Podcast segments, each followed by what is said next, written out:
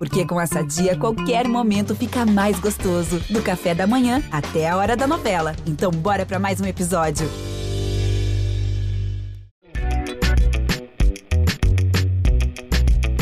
Eu te explico. O podcast do G1 Bahia. Olá, eu sou Valma Silva, editora do G1 Bahia. E eu sou Camila Marinho, repórter e apresentadora da TV Bahia. Em fevereiro desse ano, uma variante do novo coronavírus foi confirmada na Bahia. Foi a mesma descoberta em Manaus. Os infectados eram turistas da região amazônica. Todos estavam de férias aqui na Bahia. Poucos dias depois, a Vigilância Epidemiológica Estadual confirmou transmissão comunitária na Bahia de uma outra variante, dessa vez detectada no Reino Unido. E ainda em fevereiro, uma terceira variante, dessa vez peruana. Segundo a CESAB, trata-se da cepa C14, que foi introduzida no estado por um viajante que desembarcou em Salvador de navio. Em pouco tempo, os casos de variantes em circulação foram aumentando no estado, o que fez com que a Secretaria de Saúde emitisse um alerta para todas as unidades da Bahia.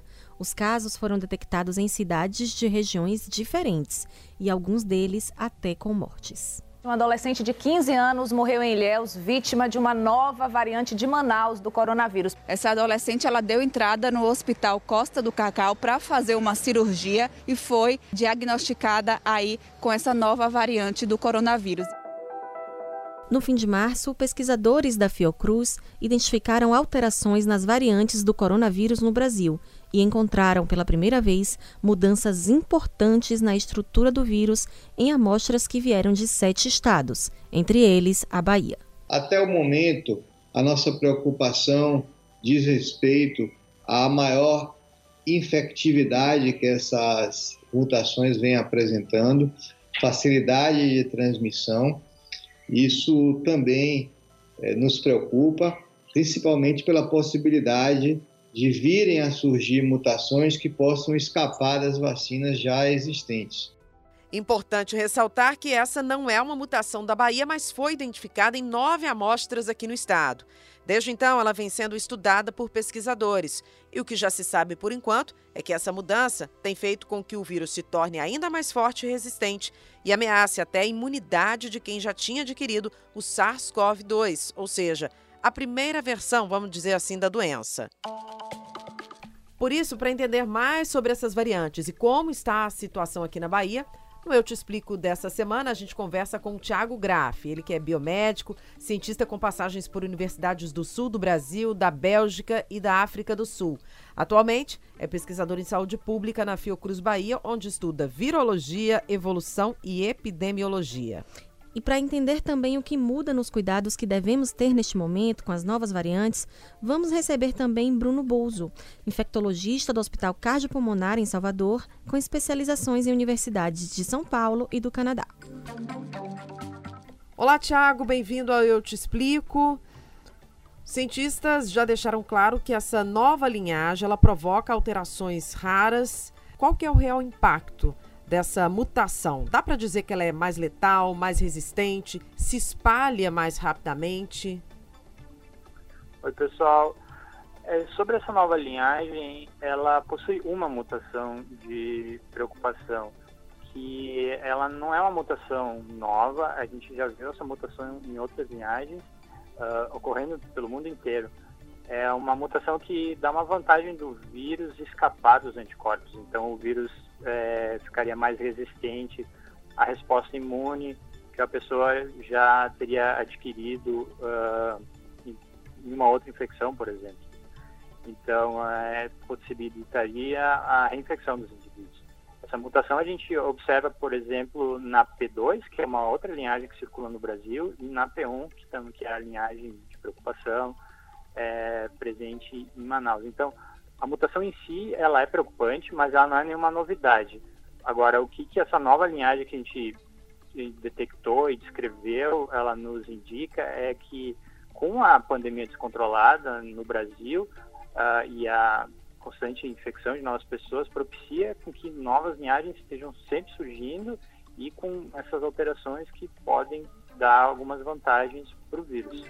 Com essa mutação, a gente ainda não, ela, a princípio, ela impacta né, na, na questão da capacidade do corpo se defender do vírus e o fato de poder causar reinfecções, a gente já detectou em alguns casos aqui em Salvador, inclusive a gente já publicou artigos sobre isso, de, caso, de um caso de reinfecção, onde a, a pessoa, depois de sei, três meses, ela se infectou novamente com, com o SARS-CoV-2.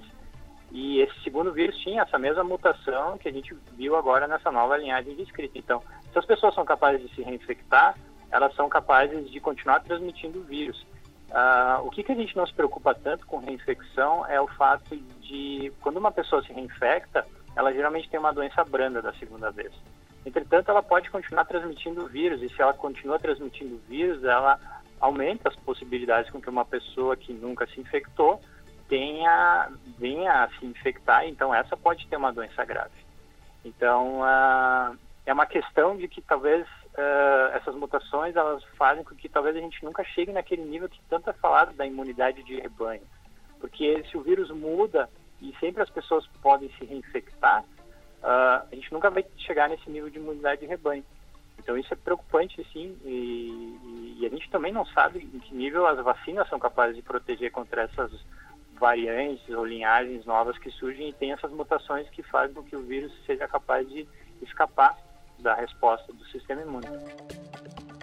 Na semana passada saiu um estudo animador sobre a eficácia de uma das vacinas contra variantes. Um estudo com mais de 67 mil profissionais de saúde de Manaus, lá no norte do país, indica o seguinte: que a vacina Coronavac tem 50% de eficácia contra a variante P1, que foi identificada pela primeira vez na capital do Amazonas. Esse é o primeiro estudo, o primeiro estudo que avalia o impacto do imunizante em locais onde a variante de Manaus é predominante. Tiago, esse estudo avaliou apenas a Coronavac, mas a gente sabe que tem outras vacinas sendo aplicadas. Aqui no Brasil, especificamente a de Oxford e em breve a Sputnik V. O que é que a gente pode afirmar nesse momento sobre a eficácia das vacinas em relação a essas variantes já existentes? Esse estudo que saiu essa semana é realmente bem animador, uh, que mediu então a eficácia da Coronavac contra a P1, que é a variante de preocupação que dominou o Brasil inteiro e que é a nossa maior preocupação. E, e ele é tão importante porque ele realmente mede a eficácia da vacina. Uh, isso é diferente de outros testes que já fizeram a, a, a, a comparação em testes com uh, o vírus no laboratório, numa cultura de vírus que a gente chama de testes in vitro. Nesse tipo de testes, se viu que a P1 ela é mais resistente aos anticorpos, à neutralização por anticorpos. Agora, isso, ela, a P1 sendo resistente, então, contra os anticorpos que são estimulados pela vacinação, é, não significa, isso não nos diz nada sobre o processo dentro da pessoa. É, o, o que a gente está interessado na vacinação é que evite com que as pessoas fiquem doentes é, evitando então que elas vão ao hospital, que, uh, que colapse o sistema então de saúde, que leva a uma mortalidade muito maior por causa da incapacidade de se dar o atendimento necessário para todas as pessoas. E para se ver então a eficácia de verdade da doença, da vacina em evitar a doença, é preciso então vacinar pessoas e acompanhar elas para ver quanto tempo que demora para se se ter sintomas ou se ter um teste positivo para Covid e se os sintomas ficam graves ou não. E é isso que esse, esse estudo com a Coronavac conseguiu demonstrar, e é, e é um resultado importantíssimo. Isso ainda não foi feito para as outras vacinas, esse tipo de estudo. É, uh, com a vacina de Oxford, uh, que poderia ser feito no Brasil. Isso não foi feito ainda porque precisa ser feito uh, em loco, no local onde a variante está circulando. Tiago, então acho que o que fica claro nesse momento aqui é é, sabemos que essas mutações elas vão continuar acontecendo, por isso a importância da vacinação se dar o mais rápido possível para evitar que novas variantes surjam. Então, a população imunizada traz mais segurança. Agora, Tiago, eu sei que você é pesquisador em saúde pública aqui na Fiocruz da Bahia e eu queria entender como é que está a investigação, o que, que já se sabe sobre essas mutações aqui no estado da Bahia. Então, a gente eu faço parte de uma rede que a gente chama de rede genômica da Fiocruz. E tem vários polos da, da Fiocruz uh, participando, então, com esforços locais para fazer o que a gente chama de sequenciamento do vírus. Uh, então, a gente coleta várias pessoas que foram infectadas, que tiveram um teste positivo, a gente faz um teste, que é, como falei, a gente chama de sequenciamento, então a gente consegue investigar as mutações do vírus. Na Bahia, a gente não tem muitos uh, genomas ainda que foram classificados como AP1. A P1 é a variante de Manaus, que é o, a grande preocupação no Brasil no momento, porque ela é uma dessas que a gente chama de variante de, de preocupação. E por enquanto a gente tem 15 genomas que foram identificados como P1, é, isolados em diferentes estados. Muitos deles são de pessoas que retornaram de viagem do Amazonas, principalmente em, em janeiro. A questão é que uh, a gente está sempre correndo atrás da, do, a gente está sempre no momento a, atrás do atual da pandemia. Então, no momento a gente está avaliando principalmente genomas de março e provavelmente nessas novas rodadas de, de experimentos, de sequenciamento que a gente está fazendo, vão surgir mais dados sobre a Bahia e provavelmente a gente vai ver a grande quantidade de P1, porque tudo indica que é a P1 também que está causando uh, a grande lotação dos hospitais aqui na Bahia. Tiago, você mencionou que a P1, a variante P1, ela provavelmente é responsável pelo, por esse aumento do número de casos de março para cá em todo o Brasil. Aqui na Bahia, pela primeira vez, as pessoas com menos de 40 anos são maioria entre os pacientes internados com Covid.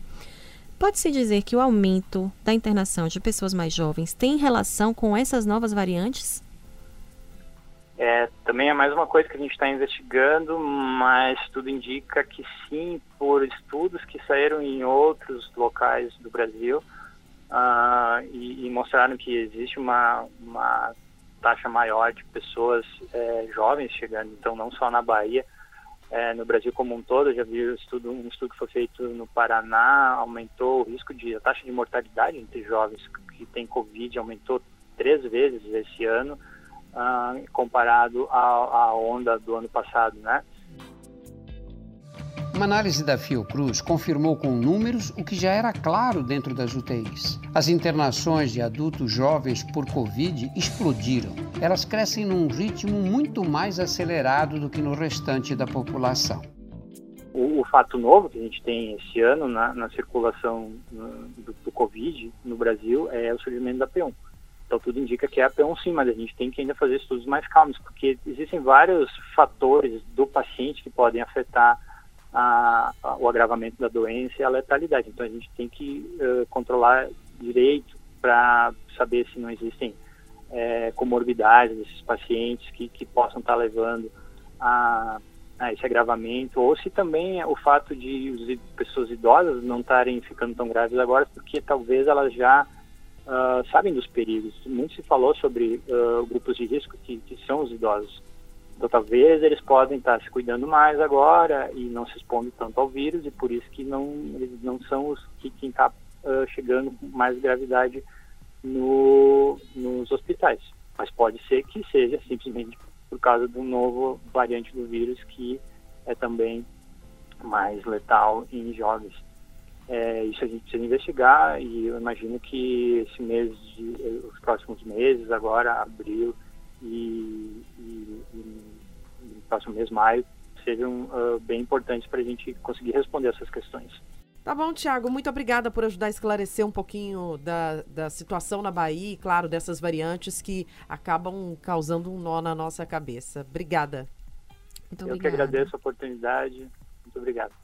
Agora nós vamos entender o que, que essa notícia significa na prática para gente. Com a chegada dessas novas variantes, será que de alguma forma a prevenção, o diagnóstico, o tratamento da doença sofrem alterações?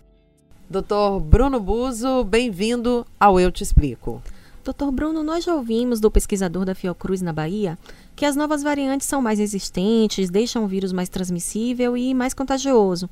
Então, o que, é que muda na forma de prevenção da doença diante desse cenário? Ou melhor, que tipo de esforço precisa ser feito nesse momento diante dessa situação, desse aumento do número de casos? Bom, boa tarde, Camila. Boa tarde, Valma. Muito obrigada aí pelo convite. Na verdade, as novas variantes, né, é, nós não tivemos uma troca de uma cepa viral por outra, né? Nós tivemos inclusão de novas variantes circulando na mesma comunidade.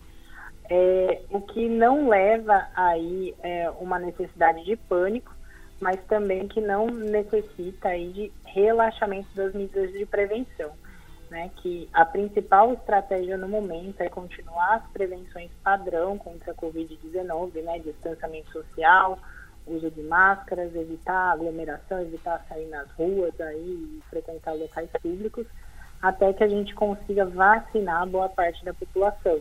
Apesar de ter uma grande aí, ansiedade se essas novas variantes seriam cobertas pela vacina, já tem diversos estudos que mostram que algumas delas tem cobertura vacinal adequada. E isso a nível populacional é bastante aí esperançoso.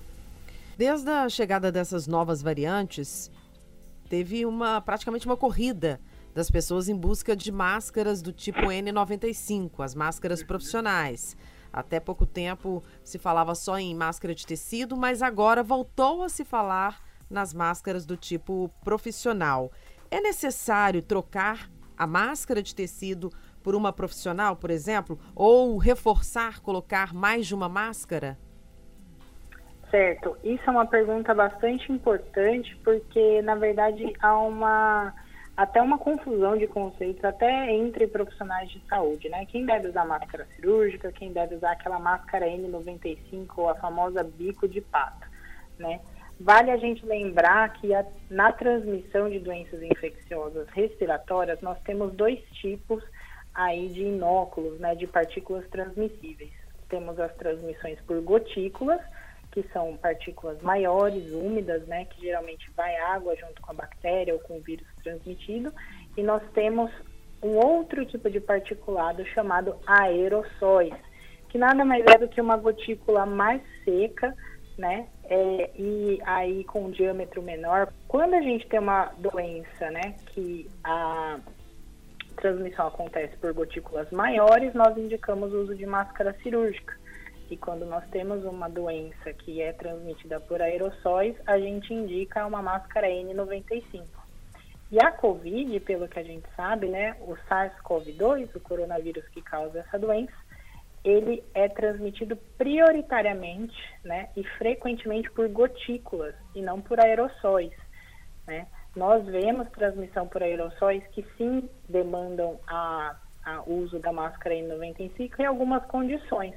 Quando a gente está fazendo aí uso de, é, desculpa, quando a gente está executando intubação de um paciente, ou aspirando via aérea, ou fazendo endoscopia, broncoscopia, ou seja, a N95 não deve ser usada, né, pela população geral, né, deve ser restrita a, a profissionais de saúde para a população em geral, a recomendação ainda é a mesma, né? Utilizar máscaras, mas dar preferências para máscara cirúrgica, né? Para máscara comercial em vez das máscaras de pano. E qual que é a razão disso, né? Porque as máscaras cirúrgicas, elas conseguem aí proteger mais ou menos 75% dos particulados que a gente inala. E a máscara de tecido, a gente não tem uma segurança que vai ter um tecido com três camadas, por exemplo, né? Tem máscara que tem um tecido mais poroso, outras com tecido aí menos poroso. Então a diferença de filtração delas é muito grande. Interessante que a OMS, há alguns meses atrás, acabou recomendando, por excesso de zelo, não foi, não foi baseado em nenhum estudo, né? Uso de máscara cirúrgica e por cima da máscara de cirúrgica, uma máscara de pano, para oferecer uma maior proteção. No início da pandemia, mais de um ano, é, falava-se muito em desinfecção de superfícies, lavagem das compras de supermercado, tirar a roupa e os calçados antes de entrar em casa. Com essas novas variantes e um ano após o começo da pandemia, o que é que ainda funciona, o que é que ainda é válido e o que é que não tem mais eficácia? Quais são as medidas que nós devemos manter e quais são as medidas que nós podemos eliminar da nossa rotina? Perfeito. Gente, essa pergunta ela é muito recorrente no meu consultório. Uma coisa que eu digo e repito com todos os meus pacientes: a transmissão do novo coronavírus, né, do SARS-CoV-2, por superfícies é uma é, forma de transmissão não comum. né? É um vírus que ele não sobrevive tanto assim em ambientes para a gente ficar aí passando pano com álcool em tudo e esquecer do essencial, que é a lavagem de mãos, distanciamento social, usar máscara sempre que possível e evitar ficar fora de casa, né? Tem muita gente que fica aí passando paninho com álcool em compra de supermercado e esquece de fazer o que realmente protege. Quanto às novas variantes, isso não mudou né? A recomendação é de limpar objetos, né, e limpar superfícies inertes continua a mesma. E a gente pode fazer essa limpeza não somente com álcool. A galera tem que tirar isso da cabeça que só álcool mata o coronavírus. Água e sabão também é muito eficiente, hipoclorito de sódio também, e aí também desinfetantes comuns, né, para a galera usar para limpar a casa. Hoje a gente sabe que a transmissão ela é muito maior pelo ar. A questão da ventilação dos ambientes, isso deve ser levado em consideração? Essa pergunta é essencial e a gente tem visto aí que em alguns estudos, principalmente alguns estudos chineses, mostram que aquele lugar que fica fechado, com ar condicionado aí 24 horas por dia, promove, né, é, que gotículas sejam aí transformadas em aerossóis, permitindo a dispersão e mais fácil transmissão do coronavírus. Então é muito importante dar um tempinho, principalmente em casa ou no ambiente de trabalho, para quem ainda está trabalhando em serviços essenciais, para deixar o local arejado com janelas abertas, permitindo uma circulação de ar efetiva, porque isso reduz a transmissão ambiental, né? E lembrando que nesses espaços, independentemente se a janela está aberta ou fechada, o uso de máscaras é essencial. É verdade que o elevador, por ser pequeno, fechado, oferece mais risco de transmissão do coronavírus? Verdade, verdadíssima. Tá? Elevador é para ser utilizado em último caso em épocas de pandemia, porque você nunca consegue ficar a dois metros de distância da pessoa que está próxima a você. Geralmente você nunca consegue pegar o elevador sozinho. E o elevador, além de permitir aí um contato, né, respiratório de uma pessoa muito próxima com a outra, muitos deles têm uma ventoinha, né, que ajuda a circular o ar aí na parte de dentro, facilitando uma dispersão viral. Eu, particularmente, tenho elevador aqui no meu prédio, mas tenho praticado o uso de escadas nesse meio tempo, que além de ser melhor para a saúde, me oferece menor risco de pegar Covid. Dureza é subir 10, 11, 14 andares. E subir as escadas é bom, a gente já vai se exercitando, mexendo o corpo um pouquinho. Vamos inserir isso na nossa rotina. Além do elevador ter um grande risco, aglomerar para qualquer festividade nesse tempo de pandemia tem sido um risco absurdo também. São festas de aniversário, festas de casamento, festas de qualquer tipo, tem sido aí focos de transmissão de Covid. Muito obrigada, doutor Bruno Buzo, por nos ajudar aqui no Eu Te Explico. Obrigada, doutor, por todos os esclarecimentos que o senhor trouxe para esse terceiro episódio do nosso podcast. Foi um prazer, bom trabalho para vocês. Força aí. Lembrando que a melhor maneira de evitar a doença é seguir protocolos de saúde e manter o distanciamento. A gente volta a se encontrar na segunda-feira que vem. Até lá! Eu Te Explico, o podcast do G1 Bahia. Produção e apresentação: Camila Marinho e Valma Silva. Edição: Márcio Souza. Coordenação: Danuta Rodrigues. Gerente de jornalismo: Ana Raquel Copete.